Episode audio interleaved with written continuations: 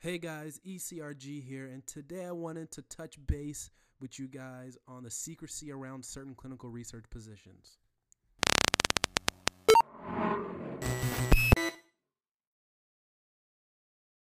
Hey guys, ECRG here, and today I want to talk about some of the secrecy and smoke and mirrors going around about some of the certain re- clinical research positions that your company may be hiding from you.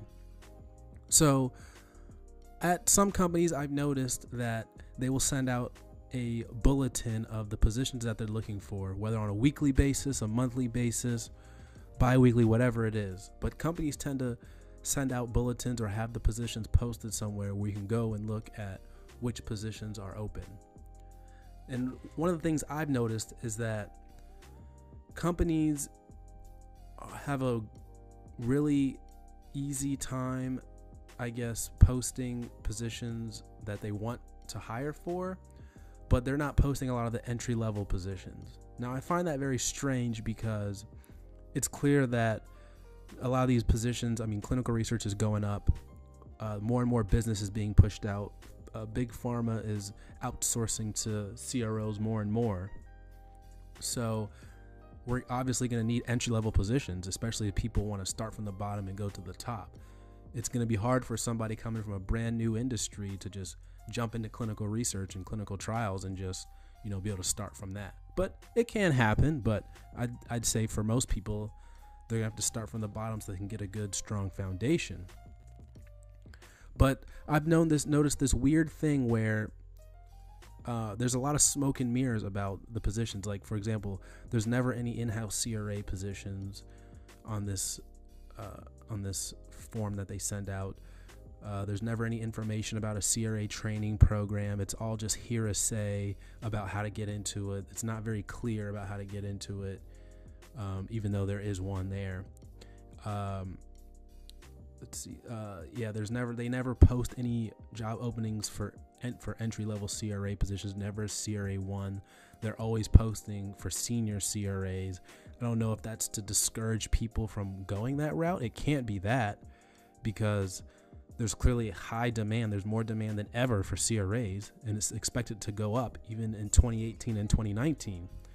So I don't understand why there's all this secrecy about how to be a CRA and the path to take to it. Um, even for positions like in-house CRA, they all whenever they post it, it's always looking for a senior or an in-house CRA level two. Um, and it's usually those positions. I've also seen all the project manager positions they post are level two or senior project manager. It's never a project manager level one. So I don't know what the deal is with that. Maybe if you're a recruiter or somebody, you can comment down below on this and see why why there is that so much secrecy around it. But really, there shouldn't be this much secrecy. This this is something that does not promote loyalty to your organization because if it's not clear on the path and steps you need to take, to get to where you want to be, to get to the next level, to get into the positions you want to be in, because a lot of people just take a job in the industry to get their foot in the door and then move on to something else bigger and better later on, whether at that company or at another company.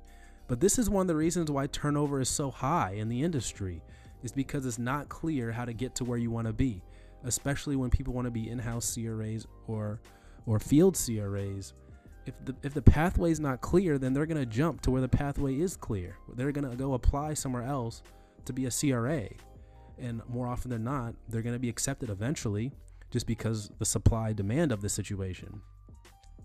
So this secrecy and, and and stuff of that nature does not promote loyalty. If you if you guys are sending out a bulletin or requesting people to apply for positions you need to have the entry level positions, the level one positions there as well. Because we know you guys are hiring those positions. We see new people coming in. People see new people coming in all the time. There's a lot of turnover. There's new people uh, bi weekly, if not, you know, weekly. Uh, at one of the companies I used to work for, they used to have a, a permanent sign down there in the lobby talking about where they could direct people for orientation. So they knew they always had people coming into the organization at all times on a weekly basis to have an orientation to the company. So it's really ridiculous And this is just one of those things that an organization can improve on, make it a lot clearer on the pathway to get to where you want to be to really improve loyalty and improve uh, the ability for someone to progress at an organization because that's one thing that's important. I mean, there's many things that's important for loyalty and a reason why someone might stay at a CRO, but the secrecy and hidden mirrors around the CRA training program and how to get in the CRA training program.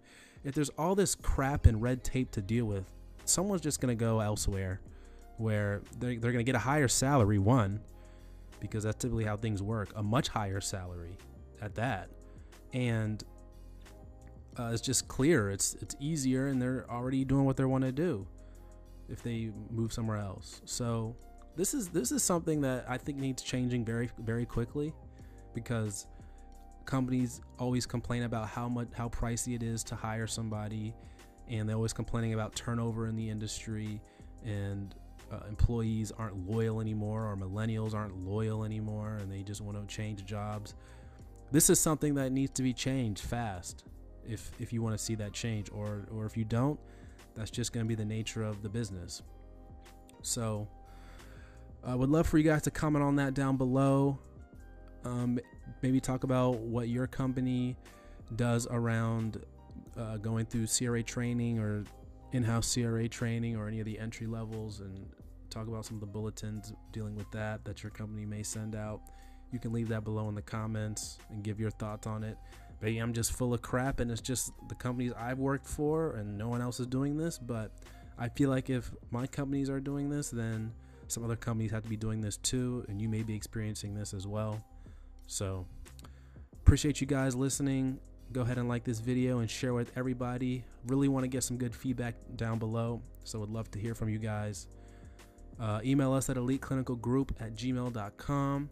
As always, we're looking for people to interview. If you own a business in the clinical research space or are an industry veteran, have some good experience you want to share, maybe mentor some people, have some good information to share with everybody. Would love to have you on the show. Thank you guys for listening once again. All right, take care.